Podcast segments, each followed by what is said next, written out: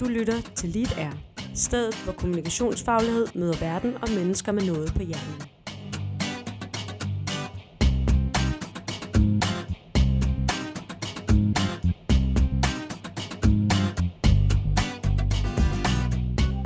Jamen altså, velkommen her til øh, Lead øh, på sådan en dejlig varm sommermorgen, hvor vi sidder og får lidt øh, kaffe og croissanter her. Øhm, vi øh, her i Lead beskæftiger vi os jo meget med politisk kommunikation og samfundsengagement. Det er en del af vores øh, DNA. Og øh, vi har talt på det seneste om, hvordan at politik og scenekunst kan have nogle paralleller. Der er nogle ting, der kan bruges øh, fra scenekunsten i politisk kommunikation. Og øh, der, har vi, der er vi lidt nysgerrige og godt tænker os at dykke lidt ned i det. Og der har vi inviteret øh, journalist og forfatter David Træs til en samtale med det om det. Og så Nastia Arcel, skuespiller og forfatter også. Og du har trænet politikere i fremtoning blandt andet. Derfor er det rigtig spændende at have dig med i den her snak. Øhm, og det vil vi gerne dykke lidt ned i, i i dag, det her. Vi kigger jo med forbløffelse på store øh, øh, politikere fra lande som USA, Frankrig, Macron, Trump, Obama, som lykkes med at forføre masser, skabe politiske bevægelser. I den her tid er det jo også meget digitalt borgen. Øh, jamen altså, vi ved jo fra Obamas kampagne, der var det jo, altså det var digitalt borgen med, med, med Twitter og apps og så videre, men det var jo først og fremmest mennesker, netværk af mennesker, som blev mobiliseret og politikere, der, der lykkes med, med, deres, med deres ord og deres politiske øh, fremtoning og, og gennemslagskraft at mobilisere rigtig mange mennesker i deres sag. Og øh, det samme så vi med Macron, En Marche i, i Frankrig, øh, som også øh, på mange måder øh, var en overraskelse politisk på det europæiske kontinent. Og hvor man så kan sige, jamen, så kigger vi jo her øh, og siger, wow, altså fra os som kommunikationsrådgivere, tænk at de lykkes med at skabe den bevægelse, det engagement, den passion i det politiske, at, at få, få, få det frem i folk og, og i deres, øh, i deres øh, publikum, eller vælgere er det jo her. Og så kigger vi jo så på Danmark og på vores politikere herhjemme, og så ser vi, jamen hvad, hvorfor øh, ser vi ikke øh, øh, hvad hedder det, tribuner med politiske taler og masse, øh, massevis af danskere, der står med tårer i øjnene og skilte og vi ser det jo lidt i valgkampene, men det er lige i sidste heat, og ofte er det måske noget, der oven i købet er sat op af TV2, ikke? hvor øh, jamen, altså, det, det er ikke på den samme måde mobiliseret af vælgerne selv, som vi ser det øh, internationalt. Og det kunne vi godt tænke os at dykke ned i i dag. Men Nastia, jeg kunne godt tænke, øh, tænke mig at starte med at stille dig et spørgsmål. Altså, hvad, øh, hvad har politik og scenekunst til fælles? Øh, du har trænet politikere i fremtoning og kommunikation. Hvad kan politikere lære at bruge for scenekunsten, og hvad, hvad for nogle paralleller er der? Politik og teater øh, har nærmest alt til fælles. Øh, vi har en scene. Vi taler også om en politisk scene. Der er masser af teater i politik, og ligesom at alt teater er politisk. Så de to er faktisk meget forbundet, de to fag. Øhm, når jeg arbejder med politikere, så er det jo fordi, jeg hjælper dem med skuespillerredskaber og gå ind at, øh, at hjælpe de behov, som de selv har. Man kan sige, at teater og politik har jo begge to en scene.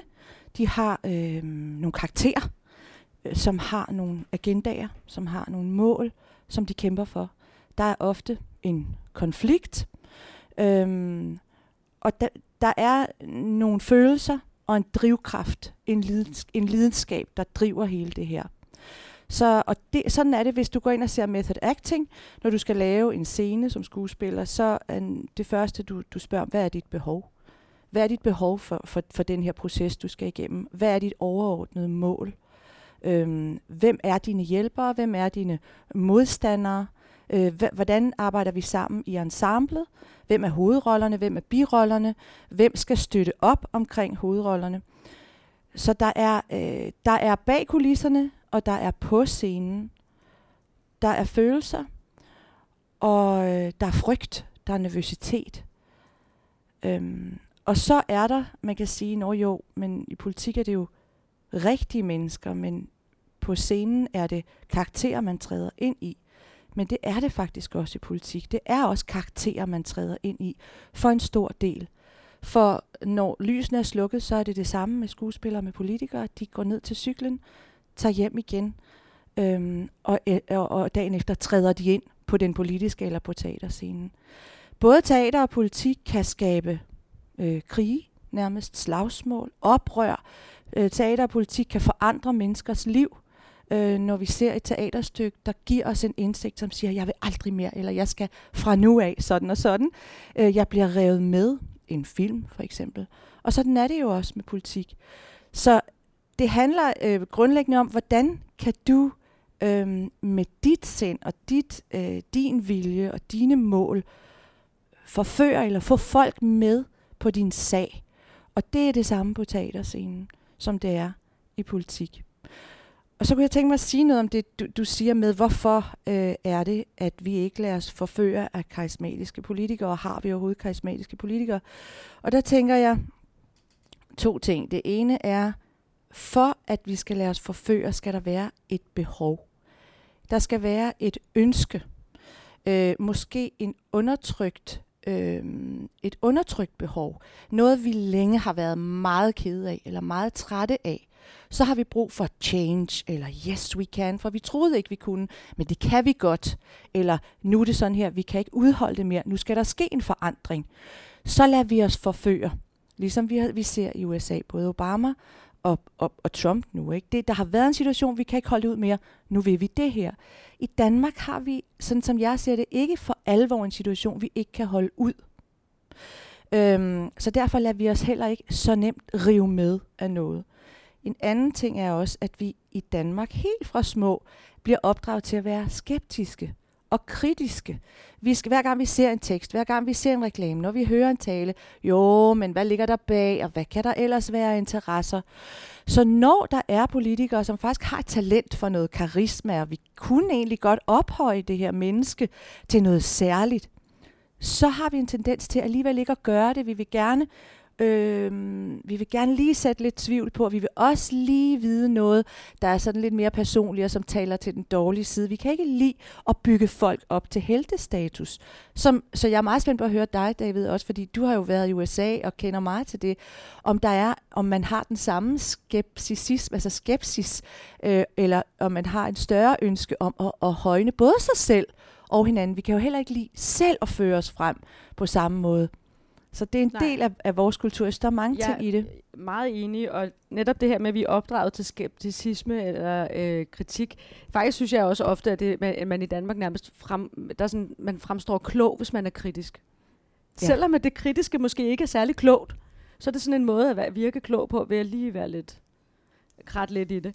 Men mm. David, du, øh, du, har du har jo opholdt dig i USA. Du har været korrespondent. Hvad, hvad tænker du om de de ting, Nastia siger? Jeg synes, det er utroligt spændende, hvad Nastia siger. Øhm, og, jeg, og jeg kom sådan til at tænke på for ganske få uger siden, bare som et eksempel på, hvor stor forskellen er på Danmark og USA. Der skulle jeg med færgen hen over øh, Kattegat. Øh, og ind på Kattegat færgen, jeg sad oppe i den der første klasse lounge, og så ser jeg et af de mest kendte mennesker i Danmark overhovedet ankom, nemlig Gita Nørby, skuespilleren og hun får ikke lov til at komme ind, fordi hun ikke har en førsteklasses billet. Og hvilket andet land kan man næsten forestille sig, det ske i? Det er et meget godt billede på, at vi piller folk ned. Selv en så kendt person som Gita Nørby var der altså ikke en eller anden, der havde konduite nok til at sige, kom nu ind her. Hvorfor ikke? Fordi hun ikke havde købt billetten. Øh, og, og det vil man jo ikke se i andre lande, fordi i andre lande, der vil hun blive ført ind af en entourage af andre mennesker, der vil have sørget for den slags. Det samme gør sig gældende på den politiske bane.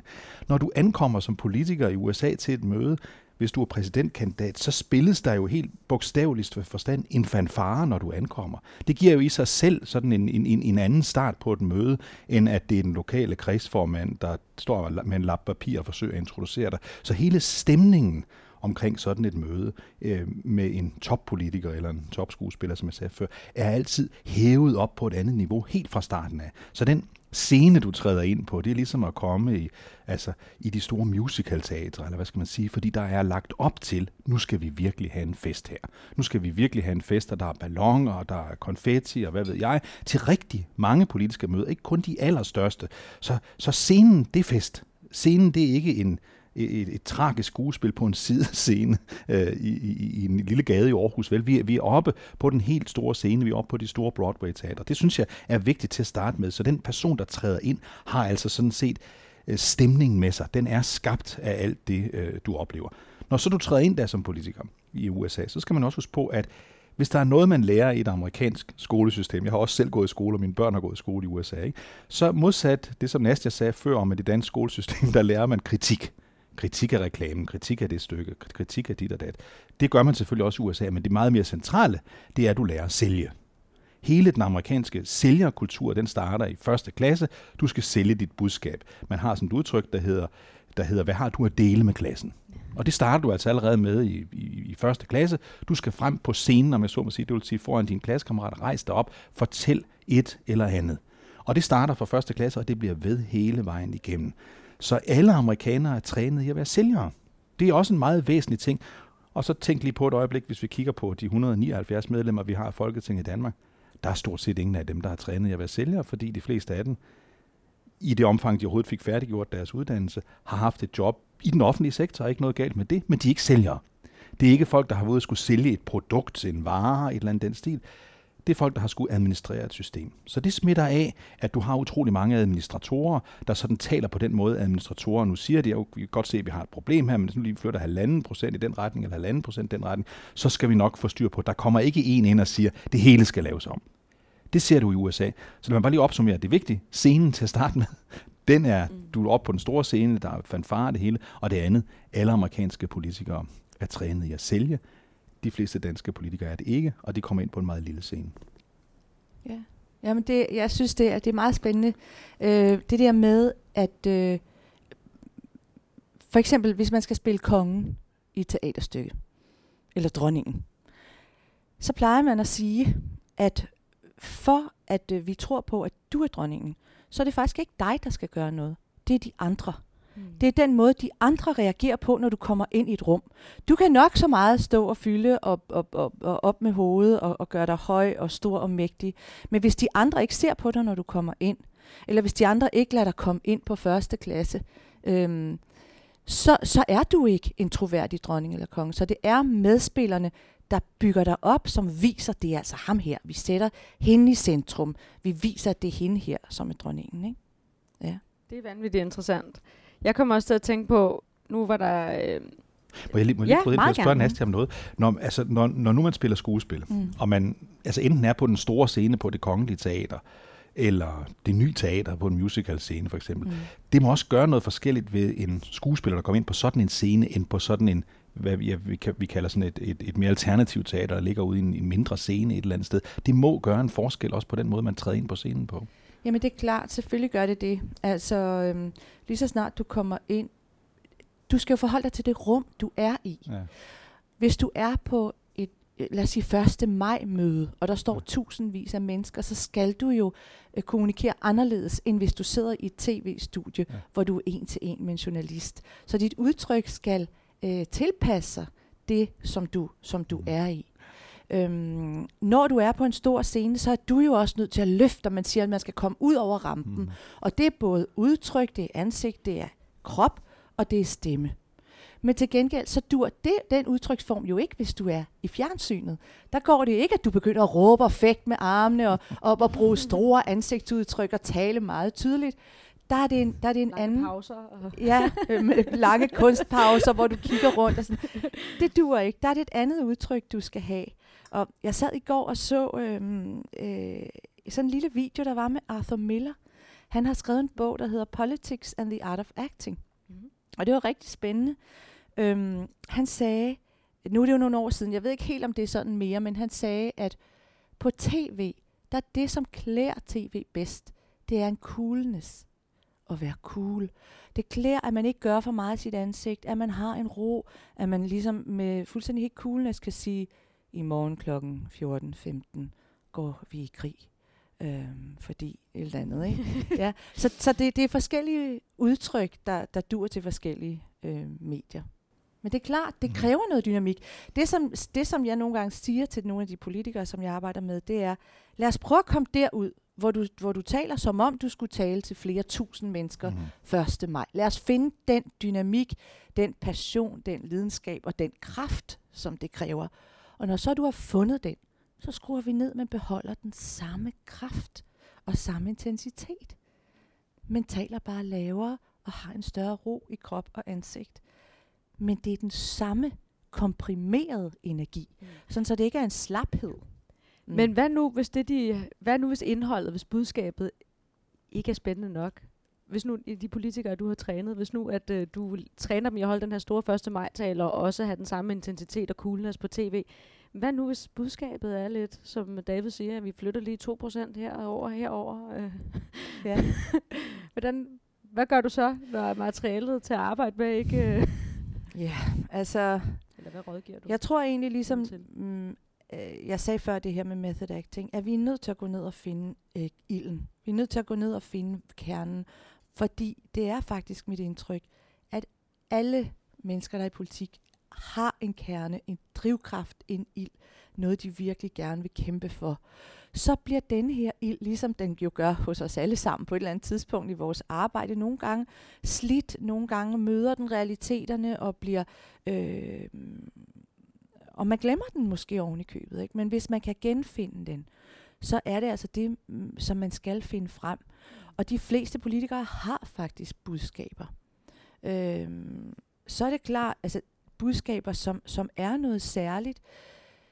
Men det er klart, at med tiden, der skal man jo også tilpasse sig hinanden. Man er et ensemble, ligesom man egentlig også er på et teater. Ikke? Vi er en gruppe, og jeg kan ikke pludselig gå ud og sige et eller andet, som jeg brænder for. Men det er måske også derfor, at sådan en som Uffe Elbæk kommer ud og, og, og, og bliver sådan en overraskelse. Mhm. Altså overraskelsesmomentet er jo også noget, der betyder rigtig meget i, i politik, for om vi bliver forført. Ikke? Trump kom ind fra højre som en kæmpe overraskelse. Mm. Det gjorde Obama sådan set også. Mm. Vi troede, når men nu har vi Hillary. Bum, så kom Obama og tog scenen. Vi troede, nu har vi øh, øh, Hillary igen. Whoop, så kommer Trump som en kæmpe surprise. Vi kan godt lide at blive overrasket. Så det er også en forførelseskraft. Ja, det er det. Og så hvis vi nu tager det til dansk politik et øjeblik, så kan vi sige, at de to sådan traditionelt store partier i Danmark, nemlig Venstre og Socialdemokratiet, det er jo sådan i virkeligheden sådan konservative systembevarerpartier. Ikke? Altså de, der er lidt forskel om den ene er der eller den anden, men, men det er ikke sådan dramatisk anderledes, hvis det er Venstre eller hvis det er Socialdemokratiet, der sidder ved magten. Så de er sådan vant til at operere inden for det, de allerede i de sidste 100 år har været med til at bygge op. Så derfor ligger de jo ikke afstand til det hele, for de har sådan set stemt for det meste af det, der er sket gennem årene. Så det skal bare justeres. Det er ikke arkitekter, som man siger. Det er ingeniører. Ikke? Ja. Arkitekterne har tegnet en stor fin tegning. Nu skal vi bare være sikre på, at skruerne sidder helt præcis forskellige steder. Det har vi været vant til. Men vi er jo, som Nastia lige var inde på før, vi er jo blevet overrumplet i de sidste år. Fordi det startede med, med Dansk Folkeparti i midten af 90'erne, som jo kom ind med en sag og med en meget klar kerne, nemlig en kerne, der hed, der kommer for mange af anden etnisk oprindelse end dansk til Danmark, det vil vi have stoppet. Det var i virkeligheden budskabet, og det var et meget, meget stærkt budskab, der kom fra hjertet. Og derfor var især Pia Kærsgaard, da hun startede det her parti op, så fantastisk til faktisk at mobilisere sine tropper. Fordi det her, det var hjerteblod, og det kæmpede hun for. Og derfor det budskab, hun, hun stod og, og sang ud til folk, det var der opbakning til. Der var, som du sagde før, der var nogen, der sagde, nu er det nok, og vi skal gøre et eller andet. Det kom Mm. hun så og sagde. Uffe Elbæk i dag, øh, på den, fra den anden politiske front, er jo det samme, som du var inde på, fordi han, han siger også, jamen det der system, hvordan vi, vi leger politik, hvordan vi taler, vi må ikke sige ditten og datten, og, og jeg må ikke komme og sige, jeg er statsministerkandidat, selvom jeg har lyst til at være det. Han bryder alle de regler, og det er interessant, at der er et publikum til det. Fordi man vil normalt sige i dansk politik, det har man altså sagt siden 2. verdenskrig og helt frem stort set til nu, øh, at øh, man skal spille efter nogle regler. Der er nogle regler, man spiller efter. Og der kommer Uffe Elbæk ind og siger, nej, dem Det jeg spiller jeg faktisk overhovedet ikke. ikke efter, nej. Og det er interessant at se, at det her, der har en, en pæn, en pæn oppakning Ja. ja. til. Og jeg så også nu her for et par dage siden, så meldte han sig på banen som statsministerkandidat. Det synes jeg jo også er et frisk pust, og man kan sige, netop som du siger, det er utraditionelt i dansk politik, og man er vant til, at du skal have noget politik at komme med, hvis du kommer med noget nyt. Men han siger faktisk bare, jeg er træt af på Christiansborg, der snakker de om, gardinerne, de skal være røde eller blå, men huset brænder. Mhm. Vi snakker om de forkerte ting. Kan han lykkes med det? Og det er jo også lidt det, Trump gjorde. Make America Great Again. Og det var jo også noget med et administratorvælde, han ville have, og Ja. regeltyranni, han ville have væk. Og, Og lad os, lige, lad os lige tage Trump et øjeblik, fordi Ja. han er jo så fantastisk forfærdelig, efter min mening, men, men, men, men, men jo helt eminent fantastisk. Og hvis man kigger tilbage meget kort, den dag han meddelte, at han ville være præsidentkandidat, det er juli 2015, der siger han det slogan, han lige siden har brugt, nemlig I know how to make America great again.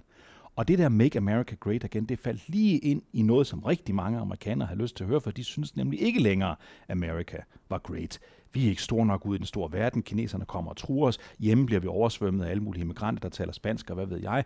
Vi skal tilbage til noget, der var før. Og det der budskab har han været så passioneret omkring, så stærk omkring, at han lykkes at mobilisere øh, rigtig mange mennesker. I Danmark har jeg umådeligt svært ved at forestille mig, at en på den måde sådan kan komme ind og, og fuldstændig øh, bryde, bryde alting op. Øh, fordi, som du var inde på før, der er ikke nok mennesker i Danmark, der siger noget er helt, helt galt. Så derfor, hvis Uffe Elbæk får succes med sit forhævne, så kan man jo ikke forestille sig, det kan jeg i hvert fald ikke, at han nogensinde kan få mere end 10 procent af stemmerne. Det kan jeg simpelthen ikke se for mig. At mobilisere flere, for de fleste vil sige, åh oh, jo, øh, det, det er rigtigt nok, at vi burde også kigge mere på klimaet og sådan noget, men ja, må alligevel ikke, men må alligevel ikke, at SF og Socialdemokratiet og Radikale Venstre er bedst til at styre det i mål, når det kommer til stykket fordi det har de jo altid gjort. Så sådan tror jeg, folk vil reagere. Men det, der er interessant ved Uffe Elbæk, det er jo dels, at han tør, men dels også, at han er en, en, en meget atypisk taler. Fordi hvis man hører Uffe Elbæk holde taler, altså, så er de egentlig ikke så spændende. Det synes jeg ikke. Men, men han har et budskab. Han har et budskab, der er meget tydeligt, men han er ikke, efter min mening, særlig god til at aflevere den. Vil du kommentere på det, der Uffe Elbæk som taler? ja, altså, jeg, jeg synes jo, at Uffe Elbæk har, at han er hyggelig. Ja. Han er hyggelig, og man kan lide ham. Øh, jeg, jeg synes i hvert fald, at han er meget likable. Ja. Øh, der er sikkert nogen, der bliver irriteret over ham. Men jeg synes, han har noget af det, som, øh, som, som vi savner lidt i politik. Han har noget med noget fantasi. Ja. Han har et mod til at sige noget, som er anderledes. Han har noget kreativitet med sig. Han kommer fra den kreative verden. Han, øhm, han arrangerer, at man danser. Øhm, han, han gør ting, vi, vi ikke har ventet. Og øh, i, i, på en arbejdsplads og i et miljø, hvor at det, der rigtig bliver belønnet, det er alt, hvad der foregår mellem ørerne. Det, det er tanker, det vi skal tænke, så det knager, mm. det er ord, det er argumenter, det er tal, det er statistikker. Vi har ikke vores krop øh, med. Vi har ikke vores stemme, vores ord, vores poesi er næsten væk. Så er det jo, øh, så bliver man sådan helt glad, når der kommer noget fra den anden hjernehalvdel, ja. kan man sige. Ikke? Der kommer dans og sang og poesi og mærkelige tanker. Øh, så ja, jeg, jeg kan godt forstå, at der er mange, der bliver fascineret af det. Samtidig så kommer jeg til at tænke på noget, som, øh, som også var noget, Arthur Miller sagde i det her program, som jeg nævnte før hvor han sagde, hvad er star quality? Og der sagde han, at det er, og, og, det, og der, der, der sammenligner både på, hos en præsident eller hos politikere, men også hos, hos en skuespiller, en filmstjerne, kæmpe stjerne, at det er sådan en blanding af, at vi mærker både frygt og kærlighed. Mm. Den her frygt, at det her menneske er, er også et farligt menneske. Og det, og det skal vi føle, fordi det her menneske kan, kan, skal kunne slå ihjel for os. Ja. Hvis der kommer nogen og angriber mig, så skal du kunne gå ud og mm. dræbe dem, der gør det. Det kan Uffe Elbæk måske ikke. Det ved det ikke. Ja. Og det er måske derfor, at, at, at du, når du siger, at han ville aldrig kunne ligesom samle landet, det skal være en, hvor man både føler, du kan redde os, ja. hvis den er virkelig gal. Ja. Men du kan også elske os. Og han nævner, ja, jeg ja. ved ikke, det, det, det er spændende. Ja. Jo, men det er jo spændende, og, og, og det er jo fordi, øh, en, en, en anden historie fra, fra tidligere tid, på et tidspunkt, da der var øh, Poul Nyrup Rasmussen statsminister, og Poul Nyrup taber sig meget. Og han øh, går rundt og, og praler lidt med, han taber sig. Han er på slankekur og fortæller hele tiden om det. Og på et tidspunkt siger Lone Dybkjær, hans hustru, til ham, det han selv fortalt den her historie, nu stopper du, Poul. Ingen er interesseret i, om du kan tabe dig. Folk er interesseret i, om du kan løse problemerne for Danmark. Så stop med det der. Og så stoppede han, fordi han talte for meget om det, som ikke var embedet. Øh, og jeg tror, det var lidt i forlængelse af det, du der taler om. Det er træet uden for karakter. Det var træet for meget uden for karakter. Vi var ikke interesseret i det. Vi var sådan set ligeglade med, hvor meget han vejede. Hvis han, hvis han, hvis han sænkede øh, arbejdsløsheden, hvis han hindrede, at vi kom i krig, eller hvad det nu var for nogle ting, der var store emner på det tidspunkt, så var det meget vigtigere end hans fysiske form. Det var sådan noget, man kunne interessere sig for ved andre mennesker, og det så Lone Dybkær meget klogt. Stop det der, ikke? Nu skal du ikke tale mere om det. Øh, begynd at tale om, øh, om, om politik igen. Så, så, så, så det er jo rigtigt. Du skal være tryg ved, at den politiker, der sidder der for enden af bordet en eller anden dag, skal kunne træffe alle typer af beslutninger, uden at få ondt i maven. Vi har også set det et par gange i Danmark, hvor et par forsvarsministre øh, græd ret uhemmet når, når, når de skulle modtage en dansk soldat, der kom hjem fra krigen i Irak og Afghanistan. Og det var med til at, at, at trække de to øh, pågældende politikere nedad, fordi øh, folk opfattede det som om, at, at de var ikke stærke nok. Det er blødsødende. Blødsødende. Du skal ikke stå og, og græde, når du er forsvarsminister. Du skal kun, det må familier gerne gøre naturligvis, men, men ikke dig. Du skal kunne hæve dig op til at være kold, lige meget hvad der sker. Ikke? Det, Mm. det er jo det, der ligger i det. Stoisk. Ja. Jamen, det er sjovt, du siger det, fordi jeg kommer til at tænke på, jeg har også øh, læst øh, om, om, hvad det er, der gør, at, at man er en held i, i film, for Ja. ja. eksempel. Ikke? Og, en, og det, det der, der er med til at kendetegne en held, det er, at helten hele tiden kæmper. Helten kan sagtens komme ud for alt muligt forfærdeligt. Men helten får aldrig ondt af sig selv, og kæmper hele tiden videre. Ja, det er rigtigt, det her jeg er ude for, men jeg kæmper. Mm. Det, det er det, der er, der er en held. Mm. Mm. Og har vi øh, helte i, bla- på, i det danske folketing? det kommer nok an på, hvor man står henne øh, politisk. Men nu har jeg jo haft den ulykke, at jeg har deltaget i utrolig mange politiske landsmøder i Danmark, fordi det har været mit arbejde gennem mange år. Og der må jeg bare sige, det er så utroligt sjældent, hvis nogensinde, at jeg sidder og hører en tale sådan et sted og tænker, wow, Ja. der løftede taget sig. Altså jeg skal, jeg skal sådan se tilbage til sådan nogle taler, øh, omkring murens fald, som Uffe Ellemann Jensen, dengang udenrigsminister og Venstres formand, holdt, fordi han kunne noget af det der med. Øh, det var også fordi, han var i synk, det han talte om, den personlige frihed væk med kommunismen, passede fuldstændig til, til den dagsorden, der var, og han kunne sådan løfte et svært udenrigspolitisk emne ind i en sal. Svend Augen kunne det også, når det handlede om klima og miljø, løfte sit, sit, sin partifælder op. Men vi, det var så lidt lang tid siden, ikke? For, fordi hvis vi skal se på det, på, på det i dag, når man går rundt til den slags møder, så synes jeg ikke, at der er nogen, der rigtig sådan magter at bruge logos, patos, ethos. Dem alle sammen. Kør det hele i sving. Fortæl din personlige historie. Øh, have nogle, noget statistik ind i den selvfølgelig også, men med nogle tal ind i den og nogle oplysninger. Men brug din egen person. Brug det faktum, at du har været et sted hen og set noget, nu gør du noget ved det og alt det der. Ja. Det er der utrolig Ja. få, øh, der kan. Ja, og nogle gange synes jeg også, det kan blive næsten klichéfyldt, fordi det handler ofte om, at de fortæller om, hvilken by de har boet i, da de var børn. Ja. Jeg er fra Rødovre, eller hvor Og så hvis jeg lige måske noget, Ja. så, så er det altså alt for tit, at man simpelthen kan høre, at det der, det er, en, det er nogen, der har skrevet den tale. Ja. Det er ikke dig selv, der taler, fordi jeg har jo talt med dig andre gange. Jeg jo se, sådan taler du aldrig. Øh, Du, du er helt ved siden af dit, dit, dit, dit, dit, dit manuskript, om jeg så må sige, er helt skævt i forhold. Du er fejlkastet, det bruger man jo også i, i teater, for, for den forkerte person øh, ind til at spille den her rolle. Det kan man nogle gange jo mærke, og, og tænker, "Hvem- hvem pokker er det, der har skrevet den tale? Kan du ikke selv høre, at det ikke er dig, øh, der står deroppe? Så bliver det meget øh, trist at Og høre det er på. måske noget, altså, og der berører vi jo noget omkring autenticitet. Fordi hvis, øh, og, og måske der er forskellen mellem politik og teater, ikke? Fordi politikeren skal jo helst, godt nok er de på en scene, godt nok spiller din rolle, godt nok er de en karakter, Mhm. nu er jeg politiker, nu er jeg privatperson. Men budskabet og passionen, den skal jo som ilden, du sagde, Nastia, den skal jo komme indefra og pible op, og folk skal, før folk kan tro på den. Så hvis det er den der med, man du siger, sådan er du jo ikke, sådan taler du jo ikke, så bliver det jo utroværdigt. Fordi, og det, det synes jeg, det kunne være spændende at berøre, fordi nu øh, noget af det, øh, øh, noget af det, der startede her, var en, øh, var en undren, hvor Lars Lykke på et pressemøde siger, øh, som en kommentar til en journalist, der spørger ind til en, en politisk øh, skatteaftale, hvor han siger, ja ja, så ærlig som man nu kan være i den her branche, siger han så. Mm. Mm-hmm. Og der er det jo så det der med lidt træde ud af karakter, altså, hvor han bare nærmest i tale sætter. Der er en scene, hvor jeg siger én ting, og så er der bag tæppet, hvor der foregår nogle andre ting. Og det må I journalister så grave lidt i og, og prøve at finde frem til, hvad foregår der bag bagtæppet.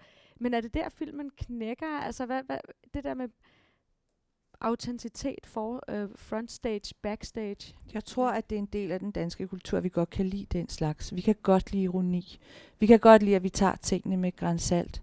Og godt lide, når en stiller sig op og siger, Nå ja, så ærlig man nu kan være, for vi kender det jo. Og sådan, det er en del af den måde, vi tænker på. Øh, det er ikke noget, vi straffer, når nogen siger sådan. Det ville det måske være et andet sted. Jeg synes, der var en stor, øh, for lige at vende tilbage til Mm. noget af det, du sagde før, det var, jeg synes, at der var en stor øh, en, øh, sådan glæde og stemning og lidt eufori, da Helle Thorning blev statsminister. Øhm, hun var den første kvindelige statsminister, og jeg synes, jeg kunne mærke blandt mange, at det her var noget stort, noget historisk, der er sket. Det synes jeg godt, jeg kunne mærke. Mm. Altså, det er i hvert fald noget, jeg har oplevet i min, i min levetid. Det, som jeg tror betyder rigtig meget, det er, om de kan lide at stå der, om de kan lide at svinge sig op til nogle store taler, og om de føler, at det bliver belønnet af de andre. For eksempel, hvis vi ser på Clinton, noget af det, som man, man, man kunne mærke på ham, det var, at han elskede at performe. Han elsker at performe. Om det er i en debat, om det er i tv, om det er, for, når han holder en tale. Han elsker sig selv. Ja. Og, han, og hvilket er godt. Ja. Og han elsker os. Altså, der er en kærlighed, der stråler til hele situationen. Jeg performer, jeg fylder, jeg vil gerne. Og folk, der ser ham, ja, vi elsker også dig. Ja. Vi kan godt lide, du fylder. Ja. Der er den her Ja. gode give og tag mellem os. Men hvis der er en stemning, nu siger du det her med, at du har været til så mange forskellige politikere, og det har jeg, det har jeg jo ikke på den måde været. Øhm, og det er meget sjældent, du har oplevet en tale, der svinger sig op. Jamen hvis vi har nogle politikere, som egentlig ikke bryder sig så meget om at performe, måske fordi de aldrig har lært, at det er okay at fylde Mm-hmm. og, og, og, og tage, indtage et rum, fordi det må man helst ikke. Og der sidder et kæmpe publikum, som heller ikke kan Og lide, der er når andre fylder. Der er ingen fanfare, der er ikke noget musik, der er, Nej. ikke, der er ikke alle de her støtter, som vi Nej. snakkede om før. Jamen så er stemningen jo bare generelt lavere. Og jeg ved egentlig ikke, jeg, jeg tænker, over, hvad vil kunne forandre det her? Hvad vil, fordi jeg tror, det bliver forandret. Jeg tror, at vi kommer til at lade os inspirere mere af USA. Men, men igen, der skal være et behov. Og, og det kunne måske være, når den første klimakatastrofe i Danmark indtræder. Måske. Og vi virkelig bliver bange. Hvad er det, der sker? Lige nu har vi sol hele tiden. Hvis der nu sker en hel sommer uden regn, altså et eller andet, så kan det være, at der har vi brug for en karismatisk person, der kommer ind fra højre og siger, Yes, we can. Vi kan lige nå at redde verden. Ja. Ikke? Måske, ja, please, kom og red os. Ja. Ikke? Jo, jo, jo. Det tror jeg også. Altså, altså, man kan jo sige på en eller anden måde, at, altså, at, at, at Dansk Folkepartis opstigning til at få 20 procent af vælgerne jo kommer af, at der er 20 procent, der synes, at indvandring er så alvorligt et problem, at de ser bort fra alle andre ting. Og vi går tilbage til 73, hvor det, er den, hvor det er Fremskridtspartiet, der kommer frem og siger, at skattetrykket stiger og stiger og stiger. Vi må have det sænket, og det var der også sådan cirka 20 procent, øh, der bakkede op om på et, tidligt, på, på et tidspunkt. Så vi har haft sådan nogle eksempler på det. Øhm, og, og, og klimaet her, det er nok en, hvor der sådan endelig sådan kan blive, hvis det kommer, og det bliver voldsommere, hvor folk vil kunne sige, nu er, øh, nu, nu, nu er det virkelig alvor, nu må, vi, nu må vi sådan se bort fra den normale politik, hvor vi har 10 eller 12 forskellige emner, vi diskuterer. Nu er det det her emne, øh, der, der øver øverst. Så kan en karismatisk politiker øh, træde frem, og det kunne for eksempel være, at hvis Uffe Elbæk havde meget held med sit forhaven den her sag, så kunne det være, at det var ham. Øh, vi har jo noget nyt i dansk politik og international politik, det er, at man kan faktisk godt være karismatisk, selvom man er over 60. Det kunne man i Danmark ikke øh, indtil for ret øh, mange år siden, men nu ser vi en, en, en Trump, der er midt i 70'erne, Hillary Clinton, der er midt i 70'erne, en Joe Biden, der gerne vil være præsident i USA, der vil være i slutningen af 70'erne, når han bliver det. Så det der med alder begynder sådan at udligne sig, hvis du kan være øh, karismatisk, det er ret nyt. Mm. Jeg tænker, MeToo-bevægelsen. Er jo faktisk noget, der har fået rigtig mange mennesker Ja. med på verdensplan, og også i Danmark. Mange følelser, mange kommer frem. Også øh, folk, man tænker, nok, altså både mænd og kvinder. Mm. Det er en meget, meget, meget, meget stærk bevægelse, som er skyllet ind over Danmark, uden egentlig nogen karismatisk frontfigur. Ja, Men fordi der har ulmet nogle ja. følelser, som endelig får nogle talsmænd, og så, ja, sådan har jeg det også, sådan har jeg det også, sådan har jeg det også, ja, det kender vi godt.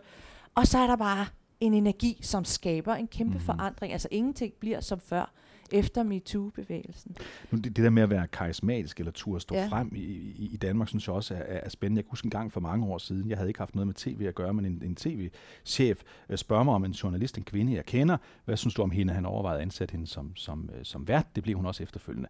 Og jeg siger en masse pæne ting om hende, fordi jeg, jeg har gået på hold med hende. Og så siger jeg på et tidspunkt, men du skal vide, hun er noget selvoptaget. Hun, hun, er, hun er en, der gerne vil være i centrum. Og så kan jeg huske blikket fra tv-chefen, der kigger med stort smil tilbage til mig. Perfekt, siger han så. Det er sådan en, jeg leder efter. Og for mig, der kom fra, hvad hedder det, printverden på det tidspunkt, der var det, sådan nogen skulle vi ikke have, vel? For ham, jo, fordi den person skulle jo sidde der på skærmen og brænde igennem til folk, og så skal man elske det kamera. Og det kan vi jo se, at det er der nogle politikere, også i Danmark, der godt kan lide at kigge ind i det kamera. Der er gode til det øh, Dan Jørgensen fra Socialdemokratiet, Magnus Heunicke også fra Socialdemokratiet, øh, øh, Jakob Ellemann Jensen fra Venstre for eksempel. Der er nogen, hvor vi godt kan se, de kan godt lide at være der. Men vi kan jo sandelig også godt se nogen, der helst vil være fri. Øh, og det er jo typisk de samme, der også helst vil være fri for at stå på en talerstol. Og hvis det endelig de skal stå der, så vil de i hvert fald helst læse en tale op, som nogen har skrevet for den, så de ikke kommer til at sige noget forkert. Der er ikke ret mange, der har lyst til at stille sig op på ølkassen, vel? Og sige, nu skal jeg fandme få jer, få jer med her. Men David, jeg kunne godt tænke mig at, at spørge dig. Tror du egentlig ikke, at de fleste politikere har en sag? Jo. Tror du ikke, de startede ud med en stor passion om at jo. forandre noget, jo. som vi bare ikke kan mærke? Måske fordi der er alle de her ting i vores ja. kultur, eller hvad? Jo, al- altså, øh, de fleste er startet med en, med, med en passion. Så bliver de nogle gange opslugt af det der almindelige lovgivningsmølle, der kører ind på Christiansborg, så glemmer de det næsten. Øh, og man og nogle gange taler jeg jo med politikere, som har siddet i Folketinget i rigtig mange år, og jeg tænker, der er ikke længere noget, og det er lidt tilfældigt, de landede i Venstre i stedet for i Socialdemokratiet, eller hos de konservative eller radikale Venstre. Det er sådan lidt en tilfældighed. Vi har jo øh, desværre utrolig mange med ens uddannelsesbaggrund. Det vil sige en, en halv eller en hel statskundskabsuddannelse typisk, som jo er sådan en træning i forvaltning og, og, og, og styre det, der er i forvejen, og sådan noget retning, eller jurister. Øhm, og vi har, vi har alt for få med andre baggrunde jeg synes, det var rigtig spændende. Nu sidder vi jo her en, en, en, en, fredag morgen, hvor der, hvor der natten inden var et sammenstød på et EU-topmøde mellem stats- og regeringscheferne, fordi den italienske øh, premierminister lige pludselig sådan lader forstå ud over bordet, han har særlig ret, fordi jeg er jo uddannet jurist. Og det pissede fuldstændig de andre af. Især den svenske statsminister, der sagde, hvad betyder det? Jeg er uddannet svejser, sagde han så. Er der noget galt med det? Og så siger den, øh, den, den, den bulgarske, ja, ja, murer. Altså, øh, og, og det var jo meget interessant, at du pludselig havde et rum af forskellige folk, og jeg tror, man har været vant til i sådan en, en, en, en politisk verden, at, at man taler sådan på en bestemt måde, man er trænet på en bestemt måde. Du var også inde på det før. Uffe Elbæk overrumpler pludselig ved, at man skal, øh, ved, at man skal danse, og man glemmer måske, jamen der er der mange, der gerne vil danse. Der er der mange, der gerne vil noget andet, end at lytte på øh, gennemgangen af lovkataloget, om vi siger ja eller nej til X, Y og Z øh, forslag. Det er da vidunderligt, at der kommer nogen på banen, men vi er ikke rigtig vant til det. Så derfor kan, det, kan, kan man jo også se på den anden side, prøv lige at se på alle de der, der reagerer på Uffe Elbæk, der siger, at han vil være statsminister. Det er jo sådan med, med foragt, hvad er det for en klovn, og hvad er det for noget øh, syretrip, og hvad ved jeg, for, af forarvelse, fordi han ikke spiller efter de regler, vi plejer at have. Præcis, og det synes jeg nemlig er rigtig spændende, også for lige at, at røre lidt ved det her med politikerleden, fordi, og, og netop foragten og, og så videre, fordi er vi danskere lidt selv skyld i de politikere, vi har. Fordi netop du sagde før, jamen vi kan jo godt lide, når man træder, når Lars Lykke lidt siger, ja ja, der er, I ved, jeg er så ærlig, som man kan, og vi kan godt lide, at, at, politiske, at han har de fejl, han har med, med cigaretterne og fadøllen og hvad det nu ellers er fejltrin. Og at vi så ligesom, ligesom øh, øh, du også sagde før, at i USA har de vi sælgerkultur, og vi har en, en øh, altså administrator, Ja, eller, eller den kritiske den tilgang. Kritiske, ja. Den kritiske tilgang. Og er det netop derfor, får vi ikke de der spændende, store, karismatiske øh, personligheder, fordi vi, vi, vi piller dem ned, før de overhovedet når dertil, ligesom du siger? Altså, der er også noget andet, hvis vi nu sammenligner store lande med små lande, ja. som også er vigtigt. Nu startede jeg med at tale om den der med Gita Nørby, der kom ind på toget, og det er, hvad hedder det, færgen, og ingen, ingen interesserer sig for hende. Vel? En dansk politiker kan ikke leve øh, uden at møde vælgerne. Og hvis du er en vælger et sted i Danmark, lige meget hvor pokker du bor hen, så kan du opsøge en hvilken som helst politiker, inklusiv statsministeren, og tale med vedkommende. Du kan bare gå hen til et møde, hvor vedkommende er, master frem, og du kan komme i kontakt med vedkommende. Det kan lade sig gøre. Altså folkemødet i Danmark er jo et stort eksempel på det, men det gælder også i løbet af året. Det er, altså, du kan ikke have den der afstand der gør, at du sådan er hævet og lever på en anden planet. En amerikansk politiker eller en fransk politiker kan jo sagtens leve, en tysk politiker, leve hele sit liv uden nogensinde at blive konfronteret med en vælger sådan, på, på en måde, hvor det ikke er styret i forvejen. Og det er jo det, nu vil lige... Altså, altså, ja, altså, altså, danske politikere tager jo toget, øh, de tager bussen, og de cykler, cykler og, de, ja. altså, og de går selv hen og køber ind i Netto eller Irma, eller hvor pokker de køber ind hen. De er hen og henter en pizza. De er ikke, de, de lever ikke på en anden planet. Og når du lever på den der anden planet, det er jo ligesom at være, at være Michael Douglas eller en eller anden. Altså, du kommer bare ind med en anden pondus, fordi du er sådan en du lever et helt andet sted. Og, og det kan danskere jo ikke gøre. Og vi er jo lige hjemvendt fra folkemødet, og jeg vil mm. også sige, nu jeg har været med over mange år, og vi er jo arrangør af en masse ting. Der øh, er det jo det, lige præcis det, du siger der, som dem, jeg møder, mm. de siger, jamen det er jo så spændende her. Man ser jo politikerne, man kan bare gå hen til dem og tale med dem. Og i år, der sagde mødte jeg en, der sagde, jamen så så jeg Lars Lykke op på røgeriet, og så stod han der med en cigaret i munden og var i gang med at tørre et bord af med en serviet, inden de skulle til at sætte sig ned. og hvor, så siger han, hvor andre steder end i Danmark ser man landets statsminister stå i sådan en situation. Ja, Island og Finland, men og der er ikke mange steder. selvfølgelig, at han ikke straks har taget et billede af det, men det er simpelthen... men øh, hvad, hvad oplever I i folkemødet? Er det et, øh, indkapsler det vores øh, politiske kultur og forhold til Altså, politikere? folke, jeg, jeg synes jo, folkemødet er fantastisk. Altså det der med, at vi kan tale med politikere, og politikere taler med vælgere, det er jo en, det er jo en kæmpe værdi, vi har i Danmark, og usædvanligt og men er virkelig det godt. også med til at tage dem ned af scenen? Selvfølgelig er det det, fordi hvis du skal beholde en, en, øh, en rolle som held og karismatisk, så er du nødt til at have en afstand til dem, som skal, øh, som skal føle det her for dig.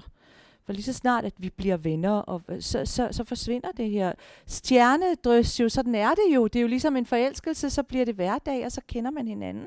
Det kærligheden bliver større. Altså det er ikke, fordi kærligheden bliver mindre, men det, det karismatiske ophøjet, det, det, det forsvinder jo. Er det akilleshælen i dansk politik? Er det årsagen til, at vi ikke har de store ledere, der forfører os og bringer tårer i øjnene?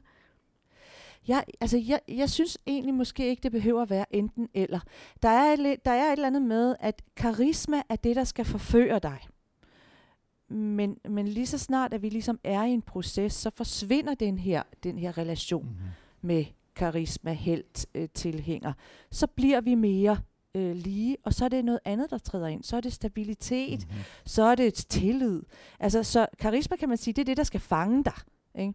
Og det synes jeg godt øh, sagtens, vi kan sige, jamen, de danske politikere, vi skulle måske prøve at se, hvad sker der, hvis vi giver lidt plads. Både øh, politikerne giver sig selv lidt plads, og at tilhørende og vi andre ikke bare øh, altså, giver lidt mere plads til det, hylder det lidt, øh, så, der, så der kan komme plads til det. Og så kan vi have vores folkemøder, vores stabilitet og vores øh, øh, kammeratskab. Det kan vi jo sagtens have også. Det behøver ikke være enten eller. Men, men når du for eksempel før, øh, altså, når du taler om det der med den kritiske sans, det synes jeg er meget relevant, det der med, at vi lærer fra barnsben, at vi skal være kritiske hele tiden. Altså, når nu en politiker, for eksempel Lars Løkke Rasmussen, på et tidspunkt siger, her er nogle pejlemærker, den retning, jeg gerne vil have, at Danmark bevæger sig i retning af, det er de, og så sag, sag, opsatte han, jeg tror det var fem forskellige pejlemærker. Hvad sker der så i Danmark lige med det samme?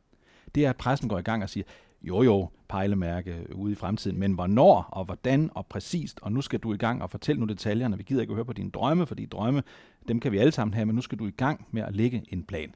Og det er, jo, det er jo den der kritiske sans, der sætter ind. Hvorfor ikke et øjeblik sige, som Barack Obama gjorde, da han jo bliver, altså løfter sig fra jordens overflade i 2008 med Yes We Can. Hvad er det, han siger Yes We Can til? Det er, at vi kan skabe et samfund, hvor øh, forskellige hudfarver, forskellige religioner, forskellige baggrunde, de kan leve side om side på en ny måde, og hvor vi ikke hele tiden skal være i konfrontation med hinanden. Og der kom der altså ikke nogen med det samme og sagde, men hvordan?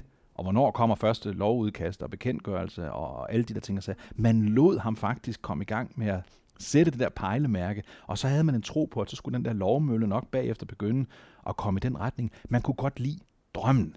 Altså, hvad hedder det? Øh, øh, det er jo ikke tilfældigt, at altså, hans, bog, hans bog, som han blev berømt på, handler også om hans drømme. Mm. Bill Clintons bog, A Man From Hope. Ikke? Altså, det der med håbet, drømmene, vi kan komme i en eller anden retning, det er jo, øh, det er jo, det er jo, det er jo sådan nogle bøger, hvorimod øh, øh, altså, øh, Lars Løkke har skrevet en bog, den handlede om, hvordan man indrettede sygehussystemet. Altså, det er jo, det, det er jo, det er jo en meget god øh, øh, forskel, det er en meget præcis mm. øh, handlingsangivende bog, øh, frem for at det er sådan nogle drømme om et samfund, hvor folk ikke er så syge og ikke er stresset, fordi vi laver om på den måde, vi lever på. Nej, det var bare, øh, X-sygehus skal have lidt færre, halvanden overlæge mere og sådan noget. Det, var, det, det er en meget godt billede på forskellen. Hvis vi skal samle lidt op, altså er det så i virkeligheden to ting, vi, vi godt kunne tænke os? Vi kunne godt tænke os nogle politikere, der indtager scenen mere, tør lidt mere, måske er, er lidt mere visionære, ideologiske, apropos det eksempel, du lige kommer med her. Lad os hellere snakke om de store visioner og drømme frem for sundhedsvæsenets indretning. Øh, og kunne vi så også måske netop sige, jamen vi som borgere, vælgere, danskere, måske skal give dem en chance, inden vi begynder at pille ned i alting. Er det det? Jamen, jeg ved, ja, det, det, det, det kunne jo være, altså det synes jeg faktisk kunne være spændende, men jeg ved ikke, om, vi, om det er bare noget, vi kan beslutte. Fordi det er jo, det er jo, det er jo en grundlæggende ja. ting i, i os, hvordan vi, vi, vi er. Øhm, og vi vil være skeptiske, og vi vil være kritiske. Øhm, men det er, jo, det, det er jo ikke kun inden for politik. Jeg arbejder jo for eksempel med øh, Ph.D.-forskere, øh, som skal ud og fortælle om deres forskning, Mhm. mm-hmm. og, og der gælder det samme. Øh, selvom at vi står med en forsker, der faktisk har fundet noget, som kan gøre en kæmpe forandring øh, for, for os, på, og det kan Mhm. være alle mulige måder, så kan de ikke lide at, at, at, at fortælle om det med Mhm. glæde. Fordi de ved, at der kommer en og siger, Nå jo, men, eller har du Ja, læst, og der er en, der har Ja. skrevet noget mere, og der er nogen over i USA, der har sådan, ikke? Jo. Så, så, de, så i stedet for ligesom at sige, jeg har opdaget, at det og det kemi går ind og ødelægger vores sædceller, mm. sådan at, vi, at det er derfor, vi ikke kan få børn. Eller så siger de, der, har, der er øh, visse indikationer, som måske kunne pege på, at øh, til tider og nogle gange og sådan, ikke? og, og, og så bliver det, så forsvinder ja. det her med drømmen, Ja. eller Ja. budskabet, Ja. eller nu skal vi. Ja. Øh, Ja. Det forsvinder. Ja. Hvad siger det, du, David? Ja.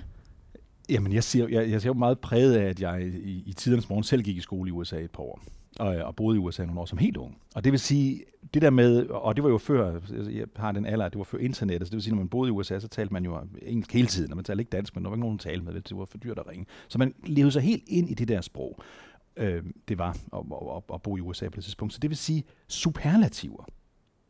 Det ord findes slet ikke på engelsk. Der er ikke, der er ikke et ord, der hedder superlativer. Vel? Det nu har vi i Danmark, fordi vi siger, øh, man kan sige god, og så kan man sige fantastisk. Ikke? Øh, fantastisk, det er jo et ord, vi helst ikke bruger øh, ret tit, fordi god er jo alt øh, rigeligt øh, at sige. Ikke? Men på amerikansk, der bruger man jo alle de der ord. fantastisk fantastic og awesome, og alle de der forskellige ord kommer i sving.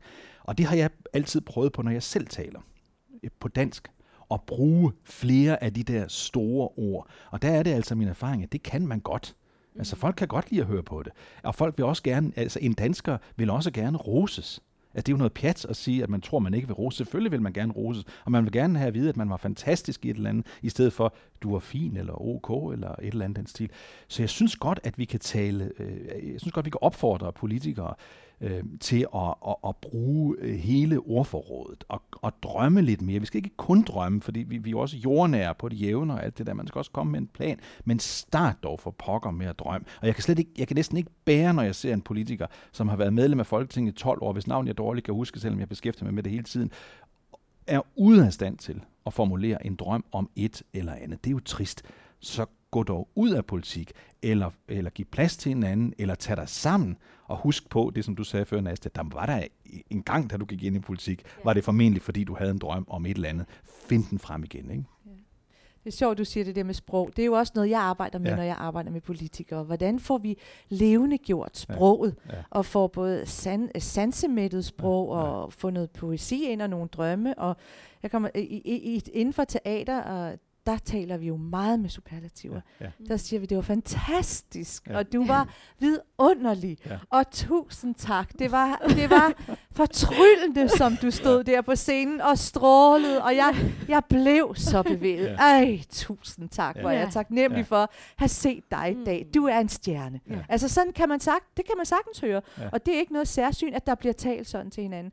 Jeg var på en forestilling, hvor hvor der var en pige, som, som også øh, har engelsk baggrund, som, som, som simpelthen satte de her ord sammen, fantastisk og fantastic og fabulous, og sagde fantabulous. Ja. ja. Så altså, det, det, sådan der øh, sprudler det afsted Ja. med, øh, med ordene.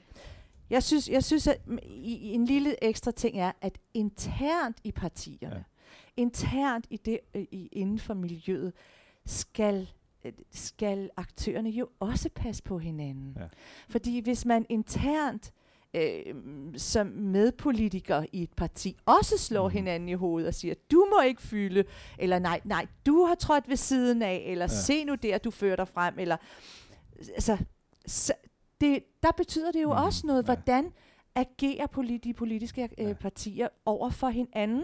Og jeg kan huske, jeg var, jeg var inde og se, da Helle Thorning trådte op på, på talerstolen, og var blevet formand for, for partiet, tror jeg det var. Der sad jeg op på balkongen, og der sad der nogen, og jeg ved ikke, det, det, det var to øh, modne mænd, der sad. Og da hun så kom op på scenen, så viskede den ene til den anden, nu skal hun op og føre sig frem Ja. igen.